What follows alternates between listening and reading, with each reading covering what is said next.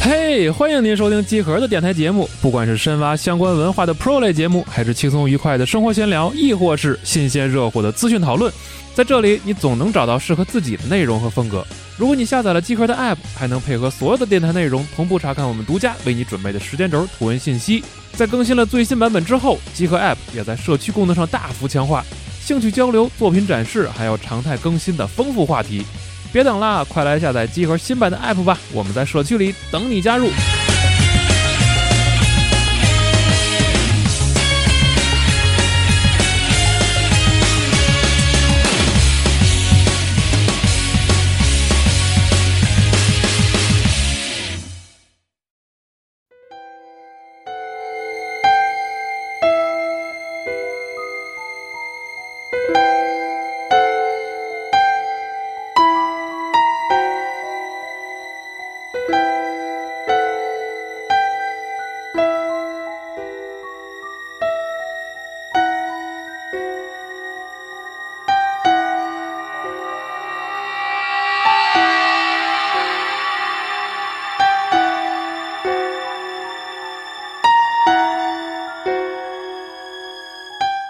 哎，大家好，欢迎收听新一期的中元节特别电台节目，我是主持人娜俩。我是西蒙，大家好，我是 龙马。哎啊呀，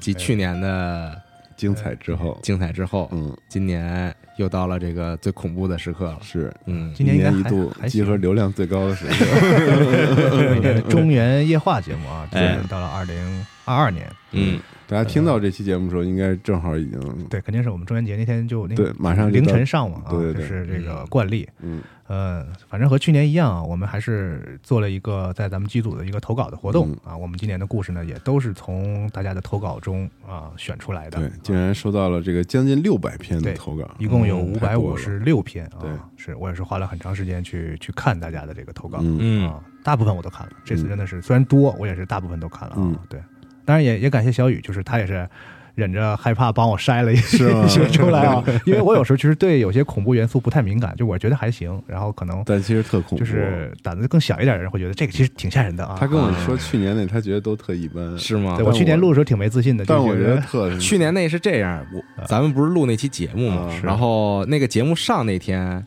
中元节当时是周六，我记得，嗯然后正好我们就是跟我跟办公室里边几个其他人一块儿晚上出去吃饭来着，嗯夜里吃了十一十一点多十二点，嗯，然海后正底好捞，啊不是吃了个金鼎轩嘛，哦你当还时记着啊，但是这都不重要，嗯重要是当时看说节目上了，嗯啊但是他们都还没听，然后我就讲了其中一个故事，就是当时让我印象最深刻的那个管中窥豹哦管中窥豹的故事啊。但是我在这个现场讲的时候呢，又融又融入了一些自己的表演， 啊是吗？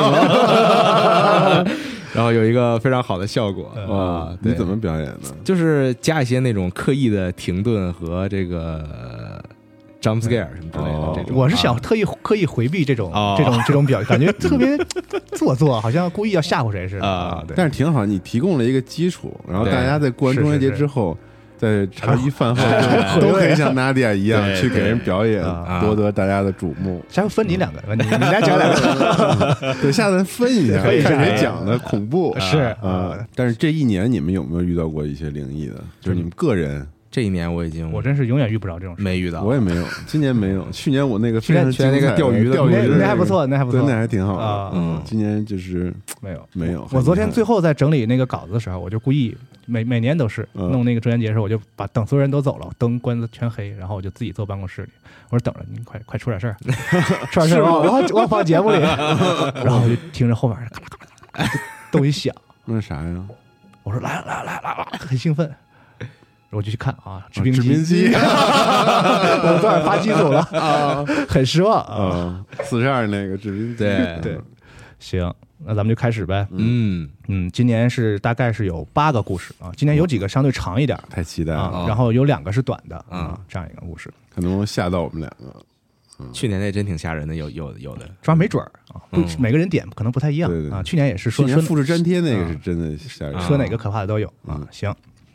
那咱们来第一个啊嗯，这个故事呢，我我给它起名叫《军中一夜》。嗯军又队起的军啊名我有军营里的哦故我事有啊，这个故事呢来自这位朋友的 ID 叫做 which 下划线 xac，嗯，他他说他从小啊，就是被说是有灵异体质，然后那个长辈都说他小的时候就有一些撞鬼的这种事儿，因为他那时候看着脏东西，他那时候不记事儿啊哦嗯。然后呢，他自己其实不觉得，然后长大之后不就参军了嘛。然后今天这个一连串的这个故事呢，就是在他当兵期间啊发生军的，营里面的哎，事军营里的事儿。他这个部队啊，在陕北嗯那边儿是一个人烟稀少的一个地方，呃，当地的人呢，很多都是留守的这个老人和儿童，可能青壮年都去外出地去打工了了，哎，嗯对，然后他的这个班长啊是个本地人。有一天晚上呢，就是睡觉的时候，突然就紧急集合，原来是说呢，发现这个营里的一个新兵不见了。哦，然啊后那个新兵呢，本来是白天借调到当地的这个机关单位去帮忙的。那个单位的干事说呢，这事儿啊早都忙完了，嗯然后那个新就让新兵自己回去了。这时候那个机关楼什么都已经锁了嘛，这新兵就不知道跑哪儿去了。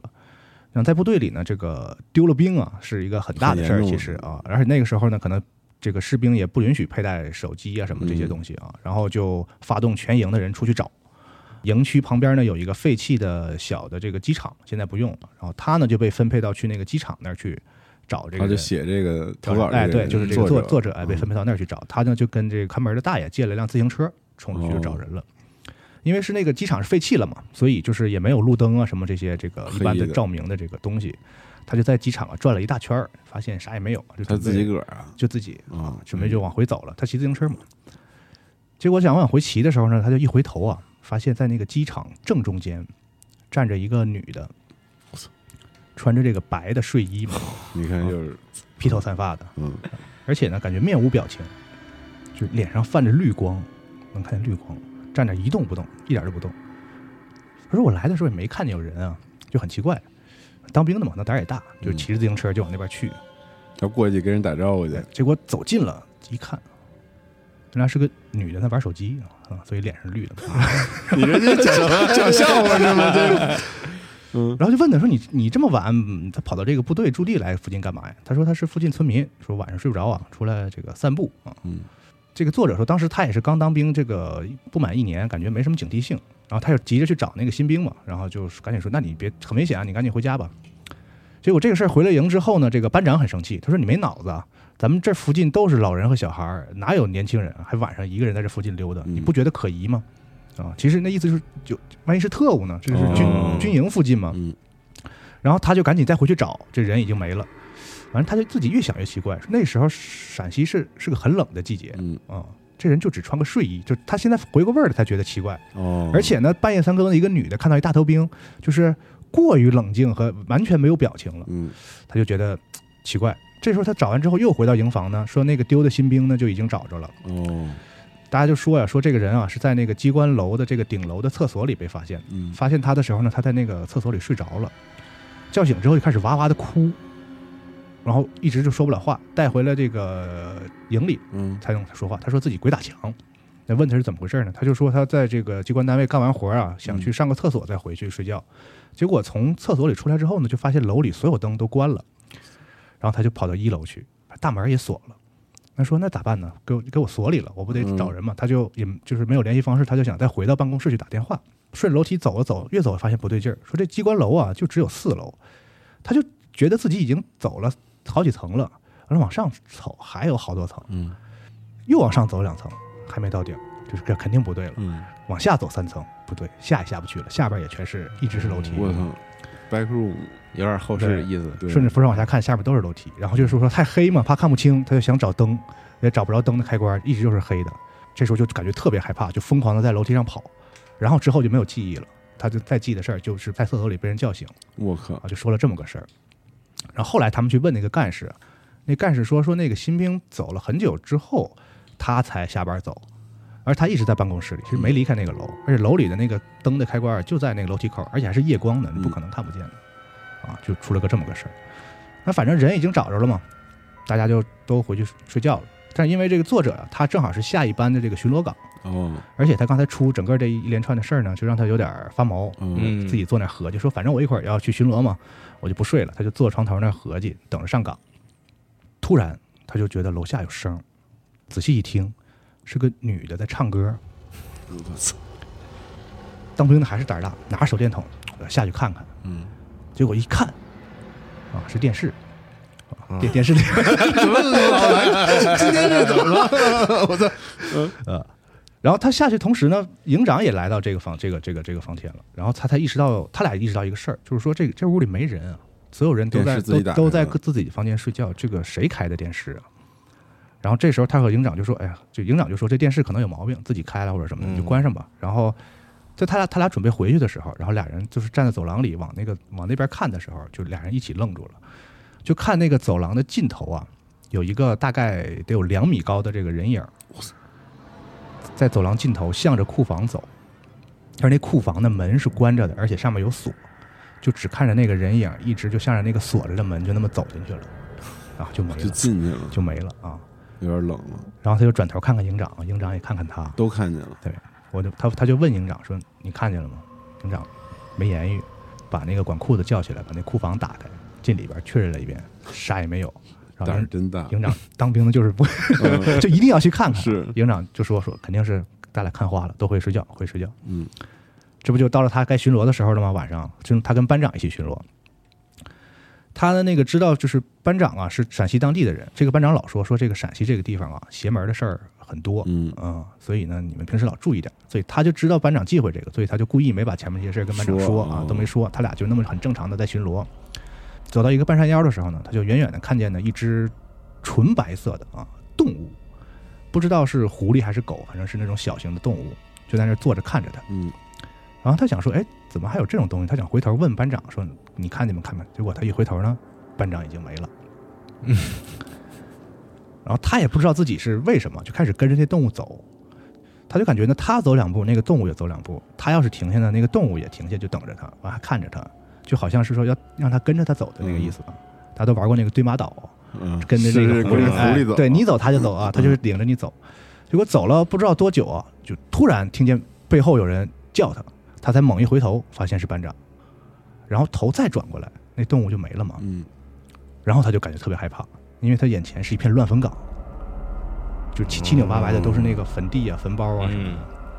然后那个班长就说：“说我去撒尿了，喊让你等一下。”结果一转头，你人就没了，我这追上半天才追上来。然后他一看这样的话，他就把前面的事儿又跟班长说了。他说：“今天晚上有点有点邪门儿，嗯怎么怎么一说。”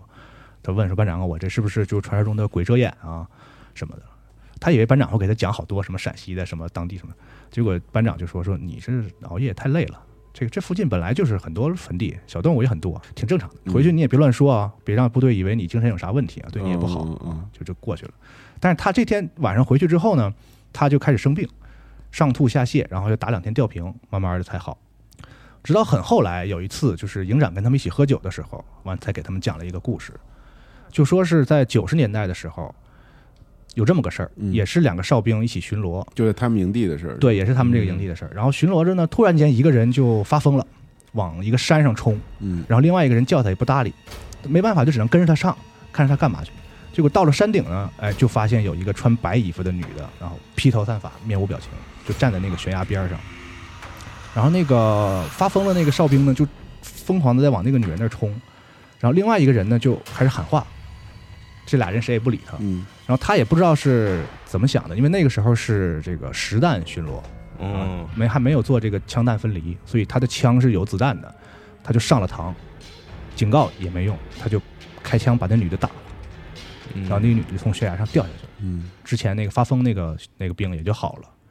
好了之后呢，后来呢，就是领导他们带好多人来这个山上这个上下的搜啊，就是什么也没搜着，就是也没有血迹，也没有弹头，什么都没有什。么都没有，然啊后这个事儿就后来就不了了之了嘛。这个作者就觉得说，是不是他那天晚上看到的那个女的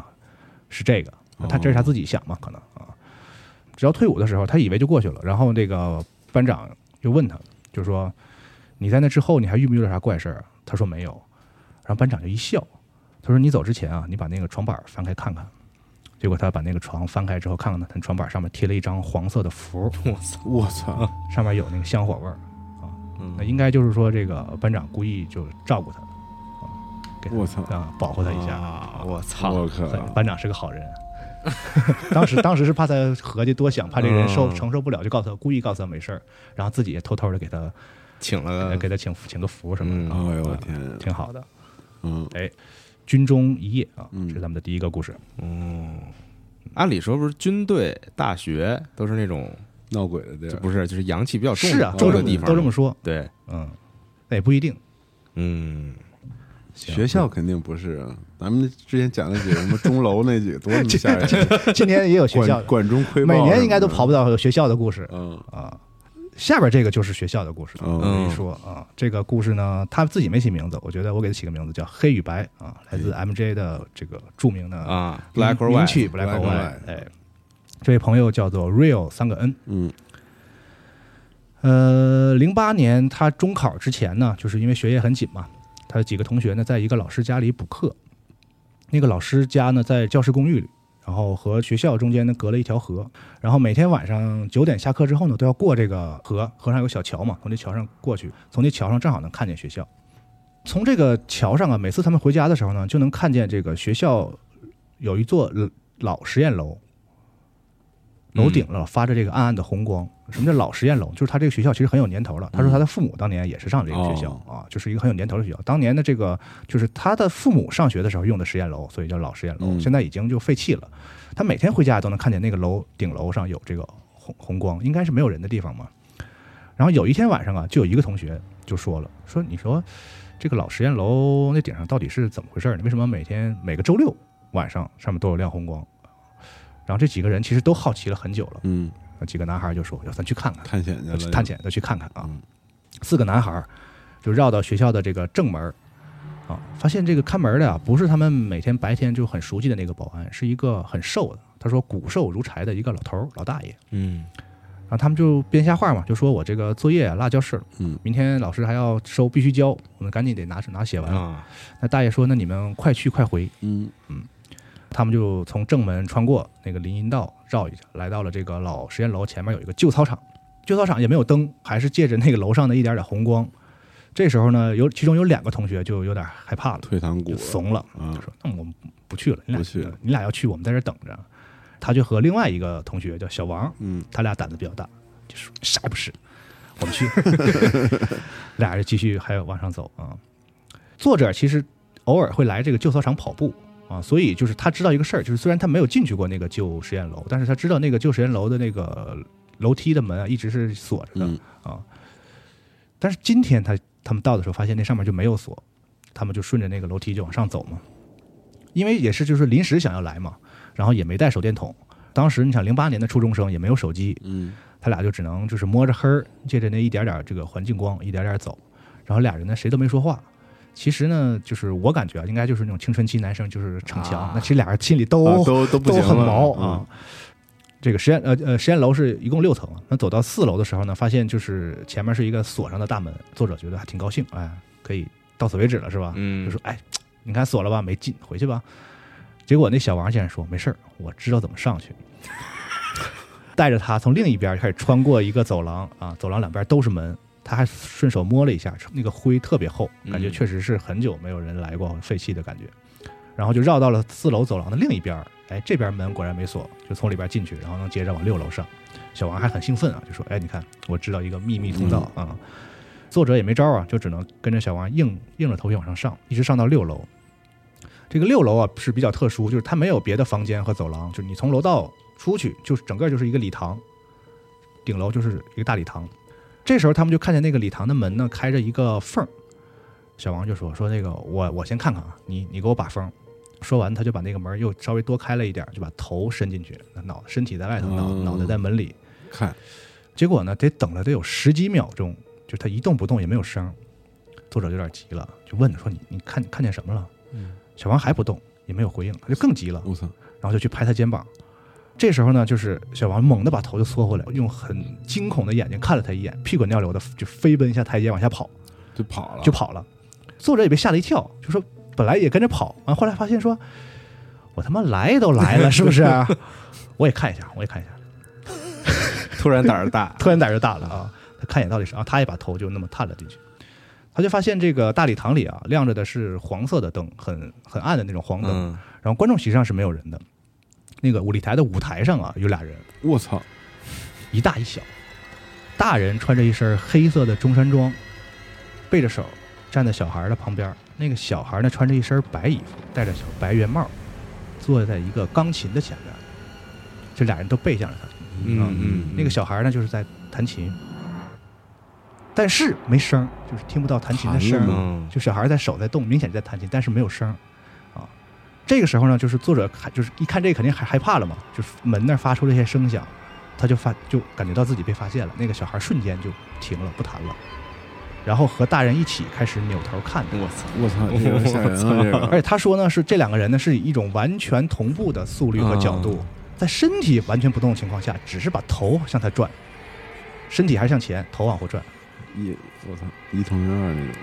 然后作者就吓得就赶紧跟小王一样，完就跑，撒腿就跑，就没在看，没在看，他就他其实是没看到脸是什么样的。啊然后俩人就一路跑到旧操场，就拉着那俩同学又疯狂的跑，直接跑出校门。经过大门口的时候呢，他就感觉听到那个门卫大爷啊说了一声“回来就好我操，”，然后嗯跑出去了。跑出来之后呢，这个小王就问他：“你也看着了？”他说：“我看着了。”说：“你看着他们脸了吗？”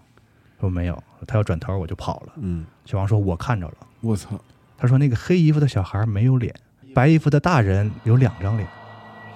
我操，然后太太冷了，这个我操我操，浑身我操，浑身发冷，然后那作者问他，不是你等会儿，小孩是白衣服，大人是黑衣服吗。小王说不对，我绝对没看错，小孩是黑衣服，大人是白衣服。我操，然后他说，直到今天他再见到小王，就他俩还说，小王就是就是用各种毒誓发誓说，我肯定没看错，我也没撒谎，我也不是开玩笑，就是小孩是黑衣服，大人是白衣服， 我操，哇，这太吓人了，这 个就他俩看的还不一样嗯啊、行，这是黑与白。我操，这个挺恐怖，这那个个那个挺恐怖那个画面感比较强，对对对，画面啊感巨强，我刚才就冷 了，要嘚嘚瑟了要快，有点冷，有点冷啊！我操，没有脸太狠了，说有两张脸这个事儿，我也不太好想象到底是什么样。富江那个，对哇我我我不我知道听着是一个特别伊藤润二式的那种啊，啊故事，感觉行，下一个，呃，一家人。这个故事呢，来起的嗯都自挺好的，来自我们的老朋友，这个刘三千 PK。嗯记得去年那个在哦在日本记得嗯酒记店，然后对对对对对睡对睡觉眼前有小手哇，那太吓人了哎哦那太吓人了，主要有还有小手，楼下还有孩子在说话呢，对对对这对个对，哎，这也是来自他的一篇投稿，他又来啊了嗯老熟人啊，刘同学。去年的那个是 BT 就是他的嘛，今年是这次是讲他一个同事的事儿。嗯他的同事呢是一位女士，这位女士的爱人呢就是在物业工作，在一个小区的物业工作，所以呢，他一家人呢就觉得方便，就租到了他爱人这个工作的这个物业所管的这个小区里，在这儿住啊。然后这个事儿，他说大概是几年前的事儿，当时呢，他的这个同事的孩子呢两岁多，刚刚会说话一点儿。啊，然后呢，他们搬到这个地方的房子还是个高层啊，他们住在了某一层的这个零四号房间。你看又跟小孩相关，跟小孩有关系啊，嗯这个跟小孩有关系。搬来以后的这个头一两天啊，这个孩子在屋里床上玩的时候呢，有偶尔就会突然指着卧室门的方向喊奶奶，我操，有时候喊有时候喊好多声儿。同事的这个爱人就说说这孩子想奶奶了啊，就嗯谁也没当回事儿。几天之后呢，可能当地有一种风俗，就是新搬到一个地方呢，会请亲戚朋友呢来，很多人来暖房吃饭啊，哎，啊吃饭，对，有这个温居暖房的这个这个风俗，可能嗯他们那也有。这个请了很多人，一家人在客厅吃饭。这个孩子的姥姥啊，就带着这个孩子在沙发上玩儿，奶奶不在，哎，没来，奶奶不在。这个孩子突然又喊奶奶，这个老人就害怕，老他姥姥就害怕，就问他孩子哪有奶奶？然后这孩子啊就指着一个位置，就指着一个凭空指着一个位置，姥姥就对着那孩子指的那个方向骂了几句脏话，然后那个孩子说奶奶走了。嗯此外呢，就是自打搬到这个房子以后呢，就是他们每天都觉得隔壁特别吵。开始呢，以为是隔壁住了这个年轻人玩游戏什么的，晚上玩的很晚。但是自从这个孩子喊奶奶这个事儿之后呢，他俩有点心里犯嘀咕。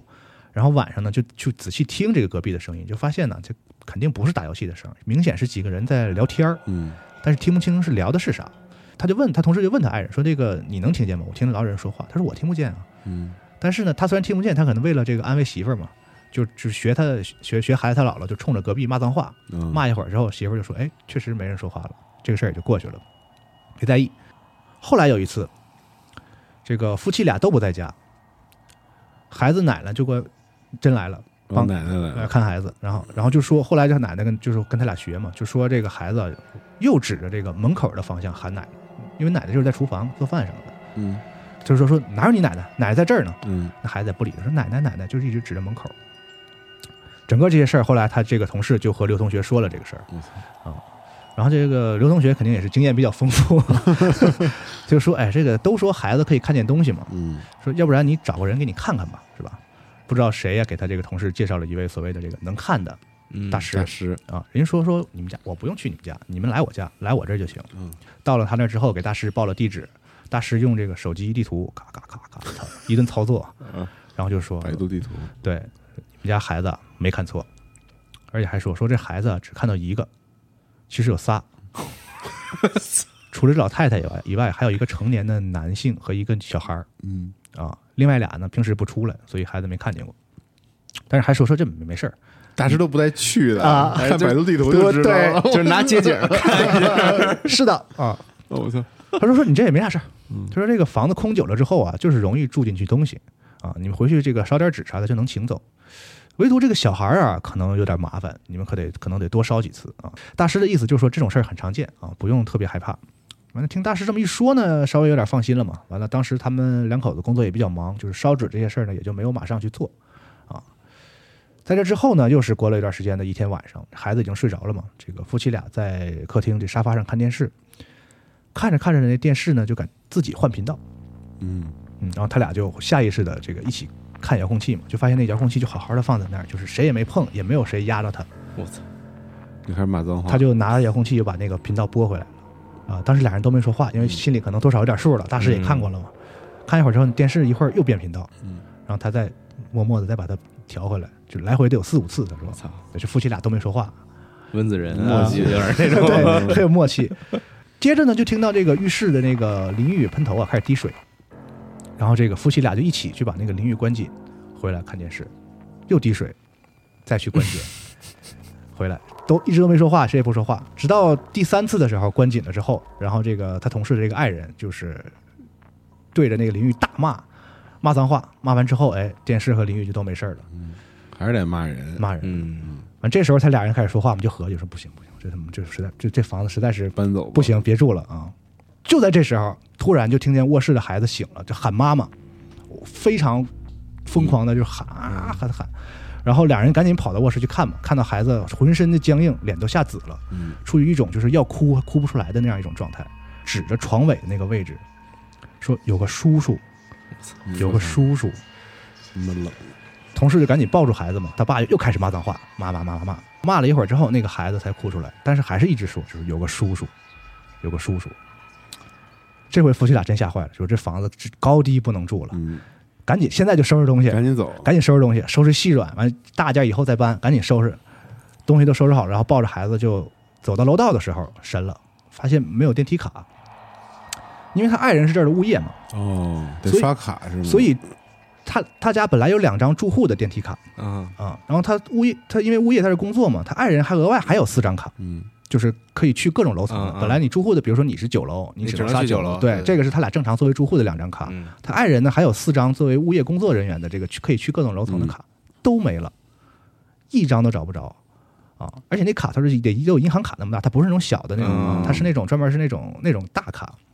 所有平常放卡的地方所有地方都找了，就是没有，而且特别。特特别是有一张，就是一直放在他爱人口袋里，和和一盒烟就一直放在一起，爱人抽烟和那卡放在一起，嗯，就是没有。这俩人实在没招了，就是抱着孩子，就进进进电梯里等着。反正有有人会按到一楼嘛，按下去我们就下去了。嗯啊，还行，没出什么事儿，就确实是按下有人给按下去了啊，下了，赶紧开车就先到了这个孩子姥姥家。嗯，到了那儿之后呢，就是还是有点惊魂未定嘛。他他爱人就说说我不行，我出去抽根烟啊，压压惊。结果一掏兜，拿烟的同时，啪掉下来一张卡。我操，那卡就在兜里，嗯啊但是当时怎么掏都掏不着啊。转天呢，他就去跟房东退房了，还把这些事儿都说了。他就问那个房东说：“你这房子为什么租给我之前那么长时间不住？”嗯，他说：“本来我这房子是给老人买的，结果那个老人发现呢，从那个窗户能正好看见这个殡仪馆，啊，嗯老人嫌晦气就不住了，所以就一直一一直空着。”他把这个事儿说了之后呢，那个房东就很很害怕，真怕有事儿，然后就去这个大慈悲院说找了大师来给看，嗯还说说这个让这个这个同事的爱人跟着一块儿啊，说那个你给大师描述一下当时你们都遇到什么事儿。啊，大师一看呢，啊，说你看你们就瞎问人吧，不能听那些什么看地图算算命。 说得同行亏得亏你们没烧纸，你要烧纸了就有可能一直跟着你哦啊。我记得之前那个谁跟我说过，就是纸不能乱烧，嗯啊，别给不认识人烧纸，嗯不能乱烧纸啊。而且呢，得亏你半夜的时候呢，你们并没有听清他说什么，你要是听到什么信息了，也可能跟着你啊。而且就是你们搬得快，搬得晚了，也可能有问题我操啊，，等等，说了很多这种这种巴拉巴拉说了一堆啊，给他们弄得挺害怕的。人大师说说你们啊骂过好几次人家这家里的人，你你你们来给他道个歉。然后他爱人就还特意去了一趟，跑到那个屋的门口大声啊对不起， 你还没有诚意啊 我学的没诚意啊，我学的诚意可能是挺有诚意的啊。嗯说是现在这个房子是两个年轻人在住啊，定了住了挺长时间了也没什么事儿嗯，啊，就是说这房子可能本来有一家人在住啊我操，哦，哦， ，family 我操，嗯，这大师，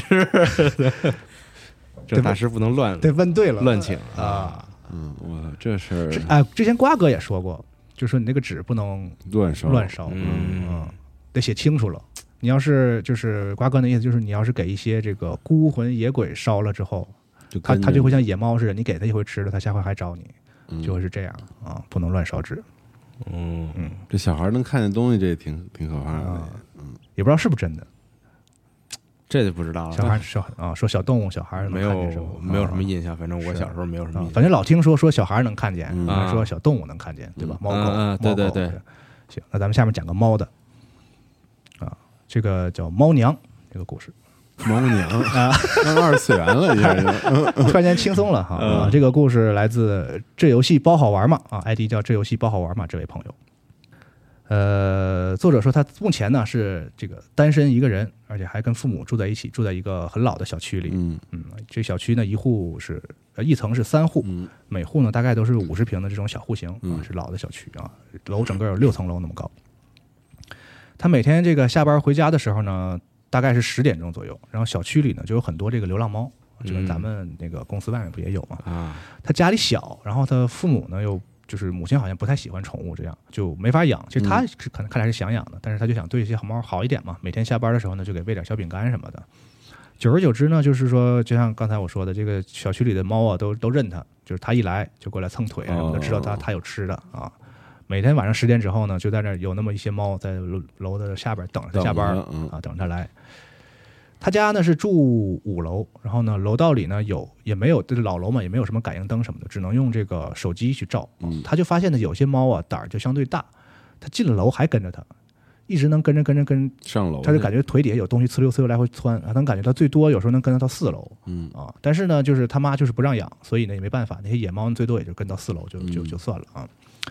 他说上个月开始啊，他就感觉楼下的猫叫变得这个特别凶，然后等再晚上回家的时候呢，就感觉这个猫啊好像少了几只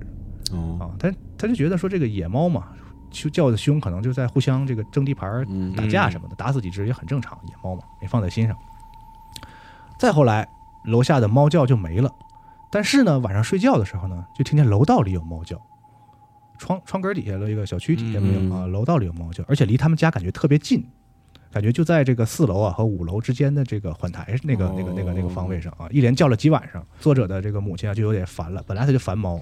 再加上他对这个这个作者可能有些抱怨啊，老说他就是说这个不干正事儿，也不找对象啊什么，可能嗯哦是说说这些事儿啊，就埋怨他说你天天就逗猫玩儿，你看把猫都招到家门口来了。嗯，给赶走一样，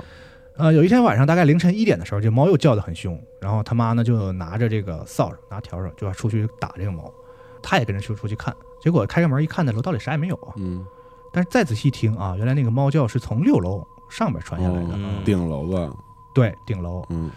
他就说这个兴许是六楼有人养猫呢，哎，那也不对啊，六楼没人住啊，嗯怎么会有人养猫呢？对吧？他就估计啊，那肯定还是野猫啊，有有有能爬的，就爬到六楼上头去了。他就有点怕他妈，他他妈拿着这个笤帚真去打那些猫嗯。他说：“那就我去吧，你就你别去，我去吧，嗯他们弄就是圈圈给撵跑就完了嘛。”哎，然后自己就拿手机照亮，就往上走。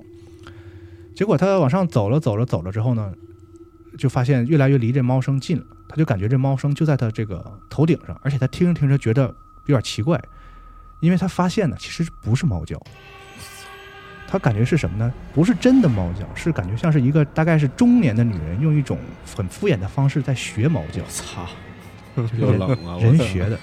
啊，他就有有害怕了，赶紧立即立刻就把手机那个灯给关上了，就感觉那个猫叫声停了，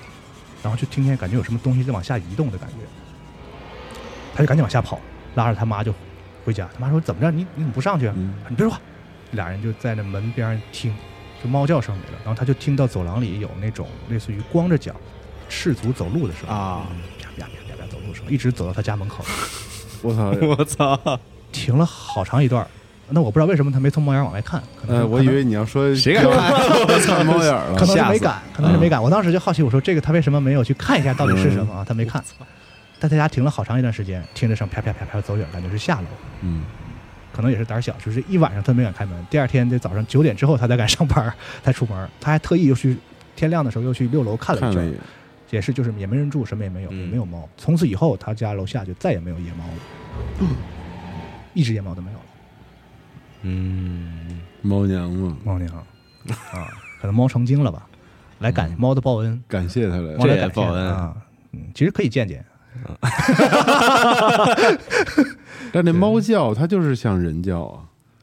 我们家楼下是那吗猫野猫叫的时候，就是，呃对，而且声嘶力竭，对有时闹候猫叫闹猫的时候，那个个叫法有点像小孩儿对，啊哇，它叫的特别凶，啊，嗯有的时候或者是我家那个猫是它有的时候猫不会我反吐一些东西嘛，我家那是猫那个毛啊毛长的那种猫，它毛就是它球，它老舔嗯毛长，毛的舔舔很就舔完吐之后，它就会把那毛再对对反对出来，吐的时候就会发出那种小孩儿的声，就是哎嗯，哎那种。啊我第一次听的时候我，操，信口不养了。 我第一次听的时候真的 是我我已经武装起来了，然后我就冲出冲到那客厅里，发现是猫。嗯，啊而且他看见我再发出那个声，我才知道是他，不然我都不确定那是猫的声啊啊，确实像人的声。对，我们家就是上个月楼底下有一天晚上我睡觉，因为我现在就睡那个窗台边儿上，你知道吧嗯？然后就特别外面有什么声儿就能听得特别真切，啊然后有时候热就开着窗户，我操，那猫叫的简直就是在在喊啊，对对对对啊像喊那种，嗯，嗯而且喊了很久，特别吵，嗯也不知道是怎么了，反正就是那种嗯，跟人在喊一样，我操，反正恐怖故事跟猫狗有关系的很多对，啊，特别是猫，是吧？嗯，对，但它猫好像是不是总是跟这个灵异故事是有是特别是大的嗯但这挺吓人关系的，这个是吗？对，啊，就他突然发现是个人在学这个，我操，对对对，嗯这这块个特效我这个感觉比较你俩恐怖今年这个就是变坚强了很多，没有像去 年似的滋儿哇乱叫的，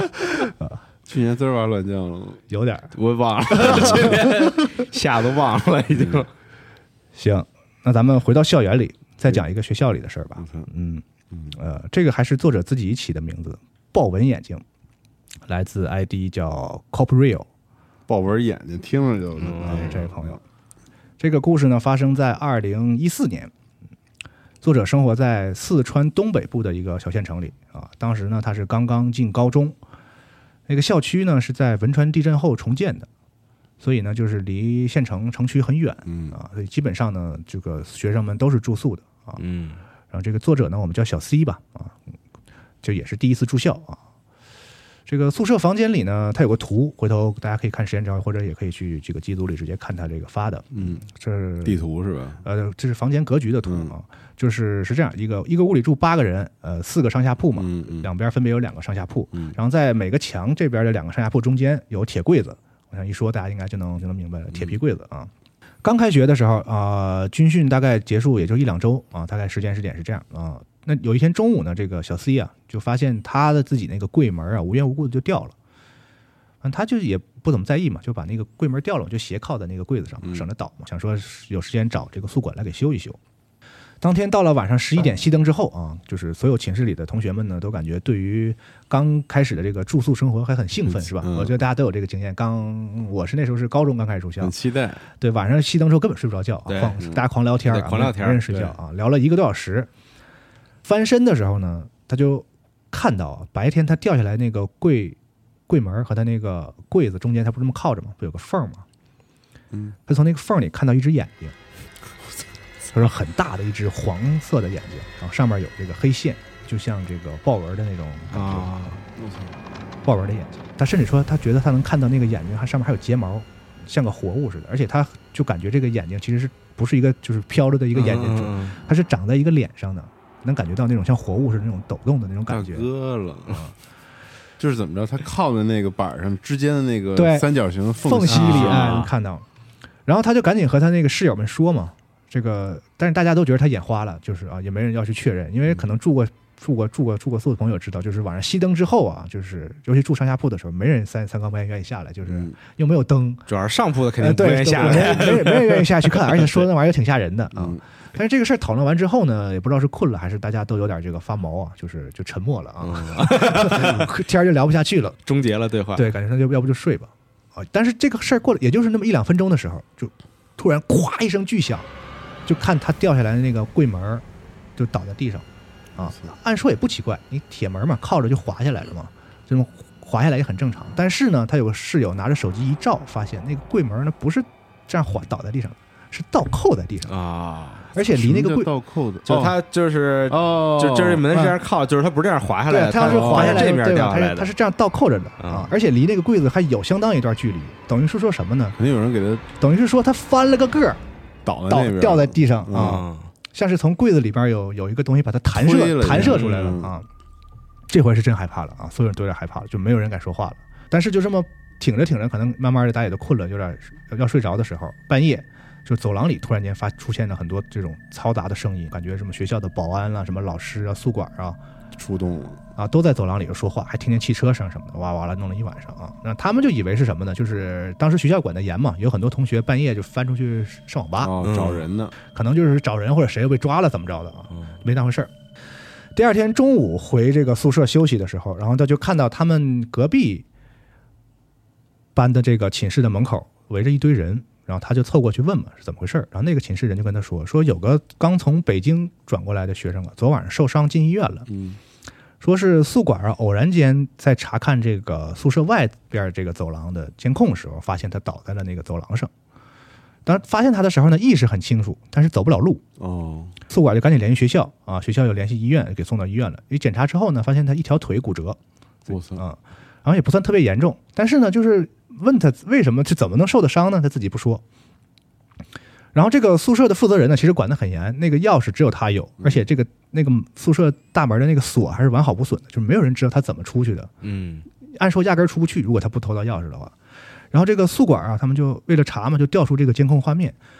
就监控画面显示呢，当天晚上大约十二点半左右的时候，就看见这位同学，就那个骨折那位同学，光着身子走到走廊上，双手举起，走到走廊尽头，把一个垃圾桶顶在头上，嗯然后单脚在走廊里来回跳，我操，跳了大概得有十分钟，然后就扑通倒在地上。之后就是宿管发现他啊，腿骨折，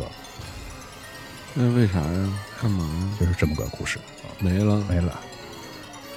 那真不知道， 我 操，这嗯是一个神是一神个很诡异的神奇的故事。那作者就是觉得说，那他他那天晚上看到的那个就是眼睛吓人的眼睛，可能和这位同学的遭遇也许有些关系啊嗯啊，就可能是这样。我操，这个就是比较灵异的那种，嗯，嗯，但我当时其实前面觉得还没什么，就是但是我觉得那个人啊，举着垃圾桶单腿在走廊里跳跳，还这个挺恐怖的。就这个就是画。面挺诡异的，对，我觉得就是挺恐怖的啊，就是有一不是那种吓一跳的恐怖，对对对对是那种对对挺对瘆得慌的感觉啊。但是我刚刚突然想起一个事情来，嗯，虽然它不是一个灵异事情，就是这个对对，但是感觉前两天想想还挺有意思的，就是我我不知道你们睡觉的时候啊，啊就是你你你有你有没有那种感觉，就是你觉得你马上就要睡着了啊，啊，嗯然后呢？就是就是你你会有这个感觉吗？因为就哦是我就能是听见自己打呼噜，就是因为我。真的，然后想妈逼谁也打呼噜，啊我操！然后一睁眼，那呼噜声就没了。就那因为就我特别容易失眠，啊然后所以就有的时候就是我会对于我是不是要睡着这个事情特别敏感啊是我哦这个我还真不知道啊，我知道你说还那能个，知道自己，我知道你说那感觉，就是对对我对我就要睡着了，对我有睡意了，对，就是啊我会知道我马上就要睡着了，然后我评判这个事情的标准是什么呢？嗯就是我觉得我要睡着的时候，我的脑海中会开始不断的出现一些特别奇怪的想法，嗯就是一些那种没有逻辑，对，，就是没有任何逻辑，一些哦很碎片化的一些事情。但是就是在在这个时候，我但的你有清晰的意识，你对，知道自己我要的睡潜了意识是我意识到我开始想这些事儿了，我知道我马上要睡着了啊，我操，浅度睡眠可能是啊，啊，对。但是就是就就我会很高兴嘛，就是我知道我终于要睡嗯着了，然后回想一下刚才事儿，就会你会发现它完全没有任何逻辑，就我不知道我怎么但你会睡得好，突然就想这个事儿能睡得好吗？会啊，，就是马当睡着就行了。当我意识到这个事情的时候，我很快就睡着了哦啊。哇，他这也挺神的。然后嗯就是哎，你在你在这个阶段里，如果被被被惊惊动了的话，啊你会发现那种出现那种心狂跳的那个症状吗？啊不会，呃哦啊我没被惊动过啊，啊。我就是在那个我知道自己我将要睡，但是好像就他说那个状态里的时候，如果那个时候有被什么东西惊醒了，嗯啊，就特别难受，我会出现一种心心脏狂跳啊心狂跳嗯，的感觉。然后就是这个今年夏天刚开始的时嗯候，我那屋的空调就是有点老化了那线路，但是没坏，所以我就不开那空调嗯了。但晚上特别热嘛，我我就买了一个那种落地的风扇，嗯，然后放在我床边上。没什么声儿那种的，呃，它也有声儿，做的不是很好。哦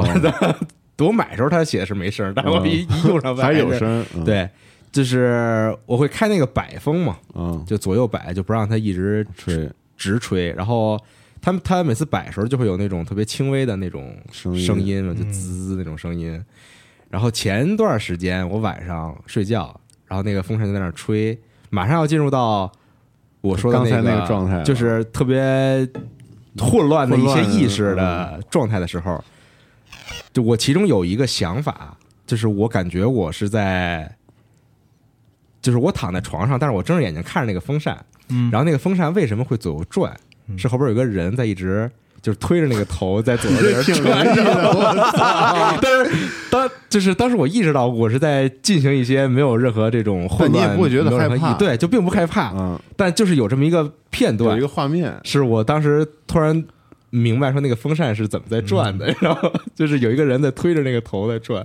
你这个其实就是说在做梦，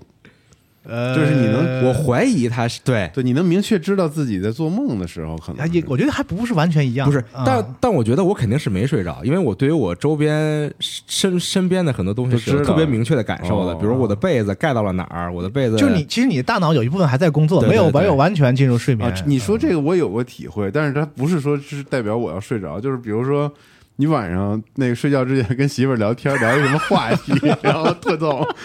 然后她特别清晰，狂跟你聊，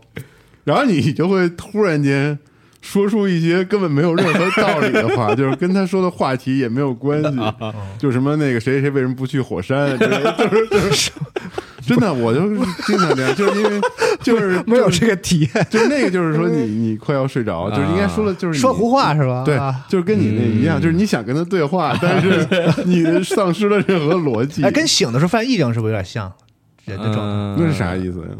就是没醒没完全醒，他就是说睡没完全睡嘛。对我对我对我经历过就是这对可能差种不，因多嗯为我那我种意思我记着好几次，就感觉这样特别不尊重自己的另一半嗯 儿，就是你，然后要故作镇静，狂说 嗯嗯是对，啊然后就是，但最后实在坚持不住，说说谁谁怎么不去火山之类的这啊种， 嗯，就是特别胡那闹。既然你都说到这个了，哎我呀就打乱一下顺序，我们讲一个跟你说的这个哎呦风风扇有关系的这个， 它是个短的啊，这是个短特别短的一个一个一个故事啊。这个作者的 ID 叫做呃 Gansville，我不知道是不是这么读，G N S V E O。嗯，好的。他说自己是一个特别敏感、敏感的有奇特的人，就比如说他玩游戏的时候，对于帧数的这个些微的波动都能够明显的察觉嗯啊，能够体现出很细微的，就是这种各种空气的流动啊，什么这些他都能感觉到啊。所以他呢，睡觉的时候呢，就不喜欢一个事儿，就是像你说的，就是这个风扇呢吹他头，哦，哦睡不着。嗯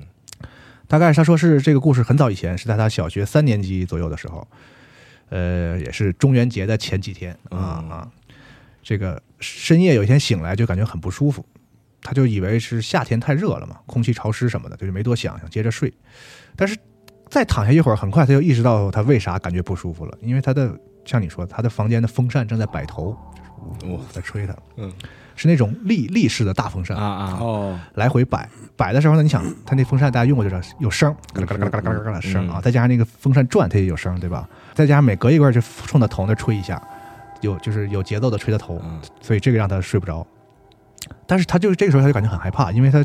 就是几秒钟，他经过一响，他就马上精神了，说自己因为有这个毛病，他说从来他不会给电扇开摆头的，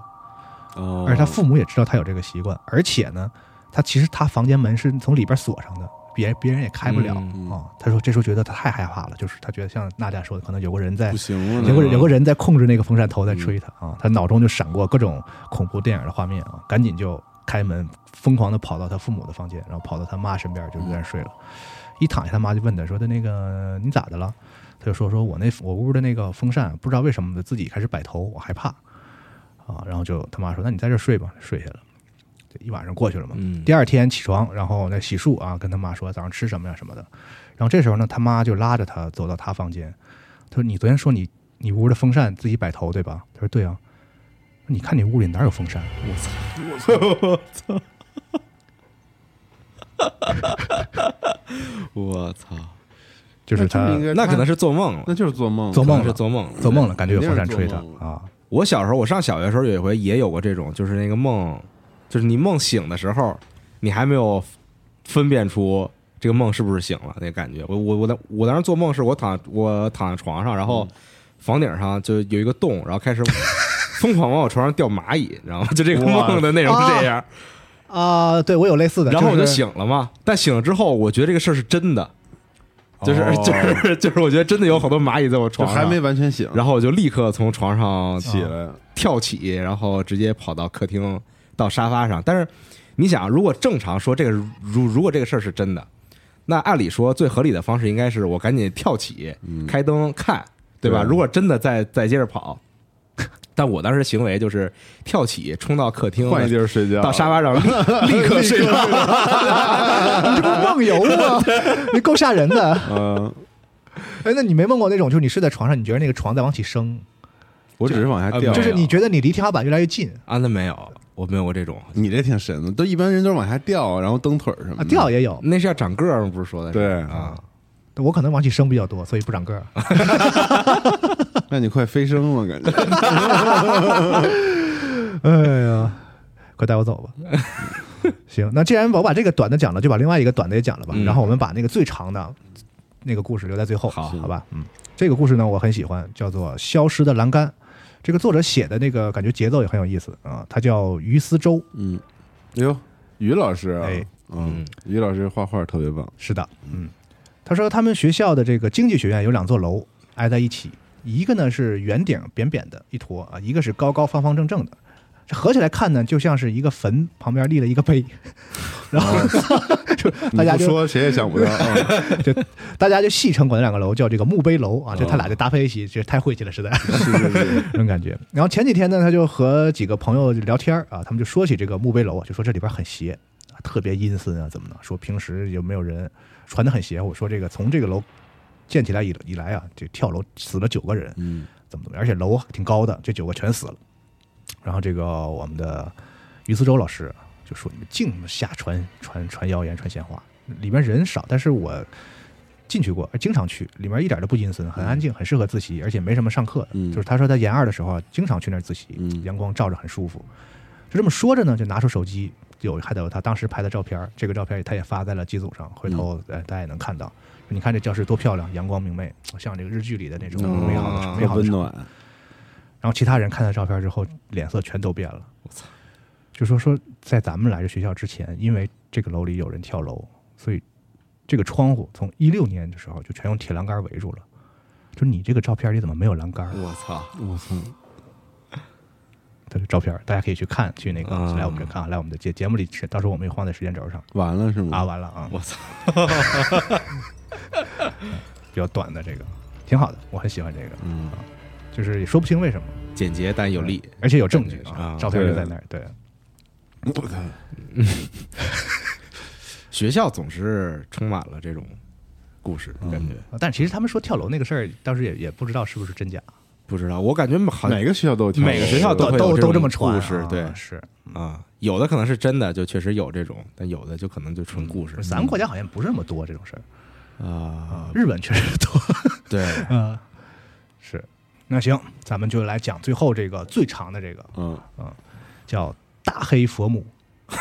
我这是 名字，呃，作者 ID 叫做仙人竹，联嗯联动是吧？大黑佛母。但是这个故事讲讲之前呢，我得可能得先说一下，就是我个人感觉它这个故事里呢有艺术创作的成分，哦，如果全部是真实的话呢，我很想跟他确定一些很巧合和很正好的事儿，嗯，为什么会是会会是这样啊？但是呢，可能是有现实和创作相结合吧。但是我觉得这个故事呢，整个写的非常好，非常、哦非常完整，就像是一个那种拼盘式电影当中的一个单元故事一样啊，哦非常完整。哎，不管它是不是真实的吧，我参与这个节目的这个初衷啊，我并不在乎这个事情是不是真的，是吧？其实我也觉得是对， 啊，就不不探讨真假，对，就是无所谓是真还是假，就是去感受。感受它，感受一下脑中嗯伴随着你的讲述，脑中的画面就是对一幕一幕，哎对对对，呃，这个故事呢还也不卷啊，不像刚才有的故事离得比较远。这是二零二零年这个疫情突然爆发的时候，嗯这个作者呢在北京他就被困在北京了，当时嗯不让移动嘛啊，呃，他就借住在朋友 Z 家。而且住住在人家很不方便嘛，感觉很不好意思，他就急急忙忙的去找房子。但是呢，当时你想困在北京的人很多，就是找房子不好找，连一个多礼拜等着也没有，连个看房都没有。正在发愁的时候呢，就是其中一个中介呢就给他发一个微信，他说：“哎，我记得你是西藏人对吧？嗯，啊，这个作者是个西西藏人。藏人嗯，他说是啊，怎么了？他说你运气来了。他说我们这儿新来了有一个房源啊，在招租客，是在三环附近的有一个二居，嗯房东是一个老太太，守寡了得有挺长时间，几十年了啊，自己住在主卧，剩下一个次卧呢想要出租。这个老太太合租呗，就是呃，不是，那是房东老太太自己的嗯房、啊，她想把这个次卧租出去啊嗯。老太太信佛，所以呢就特意问我有没有这个呃信佛懂佛教的或者是西藏的人，啊，就西是藏藏的藏传佛教，可能他是嗯他是那也不是一个这一路的啊。他说有这样的朋友呢，他愿意这个便宜租给他。嗯他说我就想到你了。他说那感情好啊，是吧？而且你知道我们这个那边确实都信，而且我名字当时还是这个这个西藏那边高僧给我起的。然后他说那你太好了，就是有佛缘了，佛又来帮你了，那就赶紧签合同吧。这个事儿很快就定下来了。他就是借住在别人家也不好意思嘛，所以就是收拾东西，那个东西收拾好那天呢，就是已经明很晚了，但是他觉得能能早走就赶紧走了啊。，嗯当天晚上他就搬家了。开了门呢，发现这个老太太呢还没睡，正在她自己的这个卧室里，主也就是主卧室里这个念佛经嗯啊、然后听到外面动静之后，他就停了一下，又继续念啊。可能是应该是中介应该跟老太太说过，说这个租客晚上会搬过来啊，嗯老太太也就没没当回事儿。说这个小区呢是个很老的小区啊、房子也很老，然后家里头家具呢也不太多，这客厅都挺空的，就显得呢墙角的有一个很大佛龛呢，就显得很很醒目。嗯，晚上当时他说呢，光线有点暗，也没看清到底供的是什么佛，就看见里边那个香灰啊，特别满，都快满的都溢出来了，就感觉应该是供的比较勤。当时而且还有三炷香在插着在那烧呢啊，闪着光点儿。他呢就来到自己房间啊，朋友帮他安顿好之后呢，就是搬家嘛，很累，躺下就睡了。睡之前呢，他还能听见老太太在念经，而且似感他感觉似乎是和刚才的那个经啊就有点不太一样，但是也没太在意，就迷迷糊糊就睡了。睡的时候就感觉这个屋子里啊，这个有淡淡的这种香灰味儿，那肯定吧，老太太是信佛的，天天烧这些。而他还听到一些奇怪的声儿，但是反正是迷迷瞪瞪，像娜迪亚说那个状态，可能就是很疲劳，慢慢慢慢也就睡着了。第二天起来啊，就感觉浑身酸痛，他觉得可能是因为搬家吧，昨天干活，反正反正身上很酸痛。老太太就给他煮了粥，就说：“哎，小伙子一起喝嘛。”嗯，边吃俩人就边聊，就说老太太这个老伴儿啊，很早就去世了啊，怎么怎么样。然后她住这儿，她她住的那个次卧呢，本来是老太太儿子住的，这半年前呢，因为去个离开北京去工作了啊，短时间也不回来，所以说呢，空着也是空着，就想租出去啊，怎么怎么，就很快就聊到他是西藏人这个事儿了嘛，要不然你为什么找这种人呢？他说这个你懂佛理吗？老太太突然间问他，我说懂一点儿啊，我们那儿基本都都信嘛，所以懂一点儿。他说那你知道我这个佛叫什么吗？就是老太太就指那个佛嘛，啊，这回是白天，他就去看啊，这回看得更清楚了。他看到这个佛龛中啊有一个黑色的佛像，盘腿儿坐在这个莲花座上。呃，这个佛呢有四只手臂，嗯一双手呢在胸前合掌，啊，然后另外一个右手拿着一锡杖，另外一个左手手握着莲花，嗯背后呢有两束椭圆形的光，啊，但是就是这个脸啊，可能他就也没敢好靠得太近嘛，嗯是佛像嘛，他感觉脸看不太清楚是嗯大概是个什么什么神态。他看了一会儿，他说：“这个，哎呀，不好意思，我确实不认识这个佛。”他说：“您这佛是在哪儿买的呀？”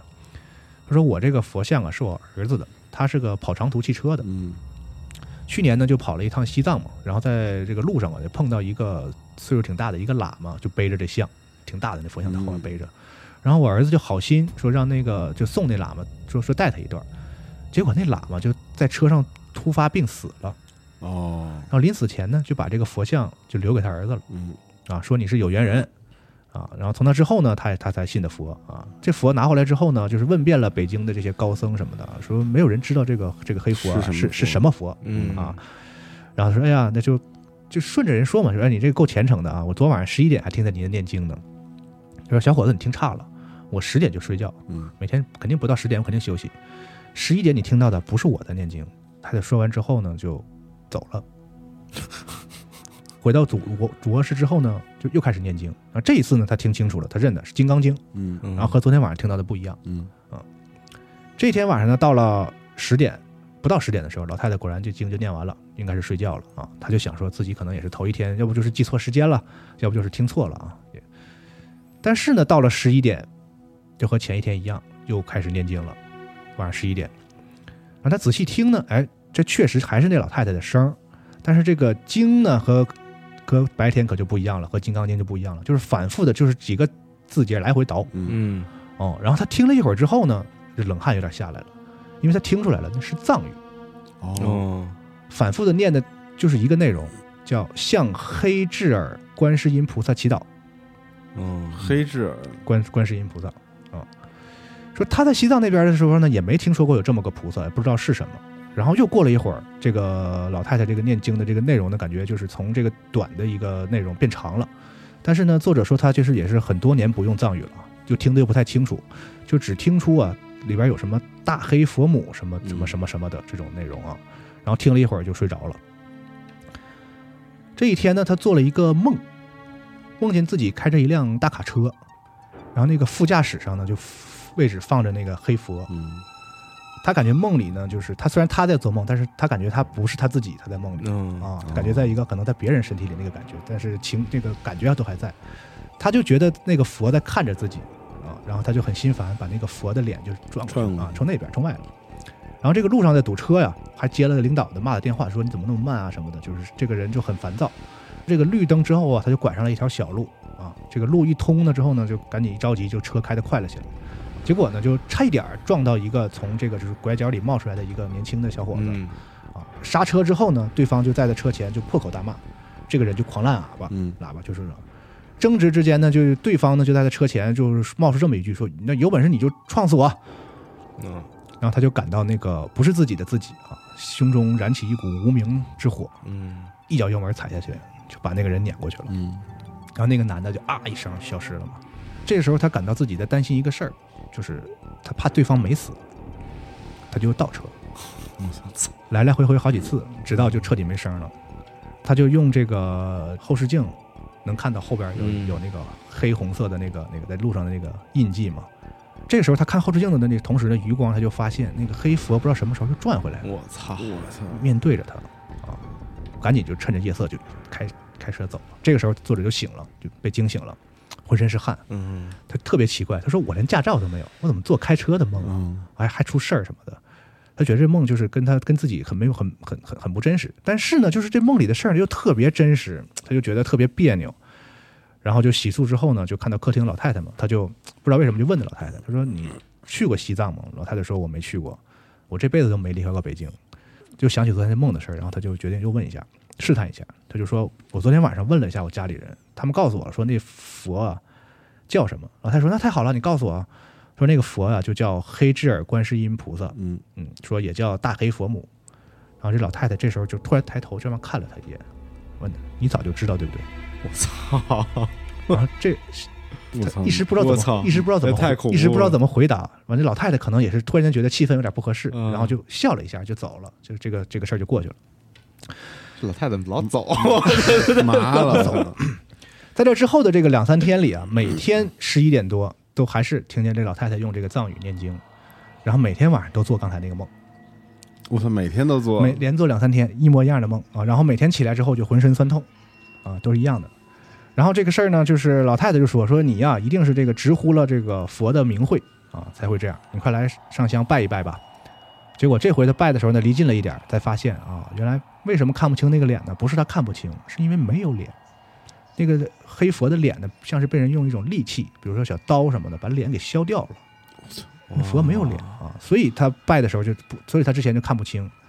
然后他感觉他拜完这个佛转过脸的时候呢，他说他有一瞬间似乎看到老太太脸上有一种狰狞的表情，但是很快就又变回慈祥。操他一瞬间看到了啊，他觉得他看到了。嗯整个这一连串的事儿之后，他实在是觉得害怕，就去又去找之前他借住的那个朋友 Z，嗯啊这这一说呀，没准儿老太太就是这个故意弄些事儿啊吓唬你，想骗你押金，把你啊你住两天你就走，押金不就得着了吗？啊，说你要实在害怕呀，我有一套监控，你拿回去，你晚上偷偷的放老太太屋里，你看看到底是不是有啥事儿，嗯对吧？一这种这这个感觉就是要向不好的方向嗯发展了。了，我操，这个晚上他就趁老太太在厨房做饭，他就假装上厕所，然后偷偷的就进了老太太的屋，把那个摄像头啊就藏在了那个床对面的一堆杂物里，哎找个地儿塞进去啊。刚要走，发现这个卧室的墙角呢有一个香炉，香炉前面有一张黑白照片儿嗯遗照，上面相框上写着字儿叫“爱子张国富嗯，”。然后这时候呢，老太太出现在他背后，哦 我操，那都吓他也害怕呀，就感觉这个有点晃，有点有点晃神儿。老太太也没问他为啥来这屋，嗯老太太就说起来了，就说我儿子其实半年前是去世了，嗯不是出差了啊。他说那您为什么跟我说他出差呀、他说我就是不想说我儿子死了，想留个不不忍心说嗯留个念想啊。而且呢，我也知道你最近这两天看你也不太舒服，我这三十多年来呢，就只跟我儿子一起生活过，可能别人肯定跟我也不习惯。说你要是想退房的话呢，我把押金还给你，你要不住就走吧。嗯嗯听他这么一说呢，这个作者反而也不好意思起来，有点愧疚人心都是肉长的啊，嗯感觉这个秘密也说开了，不就是儿子去世了吗？啊，这冤个枉人家了，气氛也这个融融洽了一些。就是进屋之后呢，就把他自己那个他朋友给他的两个摄像头嘛，嗯把把他把那个摄像头就放在他自己屋里了啊。第二天早上，这个手机响，是这个 Z 打过来的，就说你赶紧出来一趟，我知道你做噩梦的原因了。嗯，他说你不，我浑身疼啊，浑身酸痛，你他妈赶紧出来，赶紧赶紧，我告诉你，你就你就你就你就顾不上疼了、啊。我操， Z 这么一说呢，他就赶紧去找他去，俩人在麦当麦当劳约。嗯 Z 就把他拿出电脑了，给他看昨天晚上的录像嘛，直接他把时间就调到这个十一点，嗯倒到十一点，然后这个镜头呢就正对着这个老太太的床，就开始几分钟呢，就是老太太睡觉没动静，他就觉得也没啥，然后过了一会儿，这老太太呢就缓缓的坐起了身子，双手伸直，就往什么都没有的地方往天上抓，嗯好像在摸什么东西，就摸摸索索的在摸索嗯嗯一个东西，嘴里就开始嘴就开始动，哒哒哒哒哒，就开始应该是在念经嘛。每天嗯十一点他不停天念经嘛，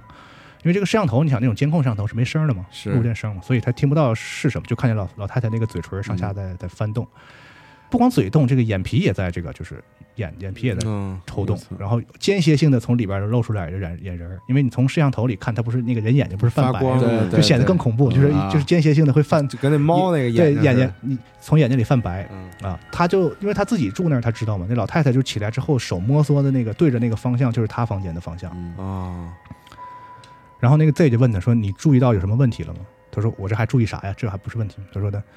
他你看他嘴，他一直在念经，他是怎么喘的气儿？他才意识到他为啥哦觉得前几就是每天十一点之后那个经特别奇怪，他就才意识哦到，因为那个经从来不停，啊，就是那个如果正常人念经，他是要倒气儿是的。是是就他每天晚上十一点念经的听的那个经，他意识到是从来不停的一种念法，就是我操，太恐怖！太恐怖了，这个，我操，然后他就一下子就这样脑子就炸了。嗯他说：“对呀，我怎么之前没想到啊？”Z 还问他：“还有你自己房间的录像，你敢看吗我操，？”结果这个那我心这作者我心一狠，我看吧，那就啊反正录都录了嘛。然后也是看他那屋直接跳到十一点，就在老太太就起来刚才那个做那些事情的同样的时间，他就看到录像里的自己也坐起来了，然后以一种很扭曲的不太自然的方式站起来，好像是被什么东西就是那种木偶是被什么东西操控一样。啊提线木偶那就种，跪到床边儿，冲着那床磕头，咔咔咔磕头。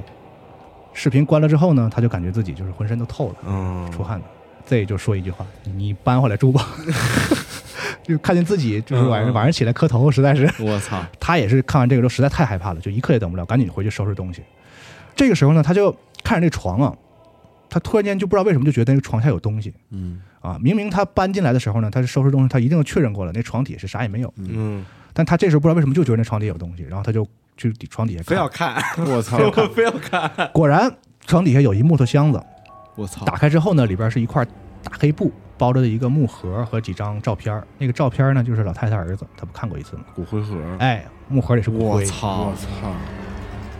然后呢，正在这时候吓得不行的时候呢，电话又响了，又是 Z。Z 呢，就是回去这事儿他也害怕，他也是一直合计这事儿，就回去去网上搜了一下，很容易就找到他老太太他儿子当时那个案子了，跟就是这个作者描述的是一模一样的，就是在街上把人撞死了嗯碾死人，给人来回碾死了，不仅逃逸，最后给他定性的是故意杀人，嗯嗯判了死刑。按说行刑就很很早就已经过去了啊。但是呢，就是因为这个 Z 啊有一个在看守所工作的叔叔，啊他后来又知道一些更多的事情，就是说这个人其实在行刑前已经死在监狱里了啊。当时看守所的人呢是这么说的：说这个人啊在临行刑前头几天开始发疯，嗯然后嘴里一直念叨着一句藏语，然后不停的磕头，最后磕死的哇。挂了电话之后，老太太又出现在他身后我，操， 这老太太问他晚上吃不吃饭，他就说我不吃，啊，我跟朋友出去吃，然后赶紧就带着他东西就就跑了，嗯啊，就带着他没回去搬走了嘛，嗯然后后来呢，他在他那个中介的那个朋友圈里就看到这家还在招租的信息，啊，这个事儿就到这儿了，我操，我操，这太可怕了！这个就是那种民俗恐怖电影的那种，很完整是吧？啊有头有对对对尾，对然后对对还有原因有结果啊，对，但是比如说他那个正好 Z 有个叔叔在看守所工作啊，等等这些细节呢，我觉得有点过于巧合嗯啊，不但这些桥段真太好了，我觉得做的，对，而且那个佛也挺神的，我操，太恐怖了，而且太你挺也没说是那脸怎么没的，然后也不知道啊对这佛是哪儿对来的。啊。该清楚的地方给你清楚点儿，哎，该模糊的地方呢也模糊点儿啊。嗯这故事相当的很那好老太太老出来吓 人，即便是创作的啊，也是嗯写的很棒的一个故事。对啊是是是，行，嗯我操，这是今天的这个这最后一这这个特别好，这个近些年来这个民俗恐怖电影啊、游戏还挺多的，嗯啊这，种题材，嗯啊三伏什么的，是对对，就是确实是挺瘆人的那种。嗯对，可能是看国外的什么的看多了，这个对，民国外那套就是对大家已经都比较熟悉了。民俗显得就是更神秘，然后离我们更近。对，啊，嗯，我也是很喜欢民俗类的这种故事啊。。但这个可是太吓人了，我回去赶紧看看机组里面跟他互动一下对， 这这算吓人的是吗？啊这个真挺这吓人真的我实我实话实说，我一般不太有啥感觉，但是那天我看这个的故事的时候，我确实也是，有就点毛是后背有点，就是鸡皮疙瘩有点有的，是有点有点起，这个是确实挺恐怖。就是他说他看到那个录像的，看到自己从床上起来的时候，嗯嗯，太太就主要画面感特别强，你能想象到那到个底是个什么样？对啊，可能以前看那个什么《鬼影实录》什么的，那对个对那对对些画对对面对对全都而且说看佛看不清脸之类这些，我觉得啊这都是特别好的对对对桥段。是他也没有说为什么和啊，那什么，对，这个原作者写的那个比我说的、比我讲的这个要更呃丰富、更更更长啊嗯，他写的非常的具体，不还行有我待会儿很就要多细看节。对，我也大是家我待会儿可以就要去看看一下嗯，啊。行，这是今天的最后一个大啊了，家可以点时间轴直接跳到哪这个太可以吓人了，啊。这个确实真太吓人了。嗯，哎，嗯，我操，行，行，今天中元节要是我们再出去吃饭，我准备把这个故 事，待会儿我好好学习一下。但挺长，你得得得记得记一下，是因为它是有是很多对细节啊。我也是，对，看了看了好几遍啊。他叫什么名字？呃，作者？什么时候你按这干嘛呀？啊？是那个音乐是吗？对啊我操！我操！太吓人 了！怎么还他妈背这么一个音乐呀？是个那个的那个哦原原声里边不一定有啥。啊，那有那小孩儿那声音，嗯，行，这个 ID 叫仙人竹，竹子的竹。嗯，听着就新人，哇，这个写的真太好了。好这，这太好了，这嗯嗯，那么这期就到这儿。行，嗯，今年的中元节特别电台节目的哎内容差不多就是这些了哎啊。哎大家也关注一下 Boom 上的恐怖游戏哎，，很期待，我特别期待他们能做出什么啊。嗯我觉得肯定会有特别狠的。是，他为什么愿意跟你们玩呢？为什么愿意参加呢就？强迫他来。职场霸凌，对，就职场霸凌。八二年的中原夜话，嗯嗯，然后咱们就评论区有明年 TE E Framework with supercharged future boom events. TE Framework is a first person game development framework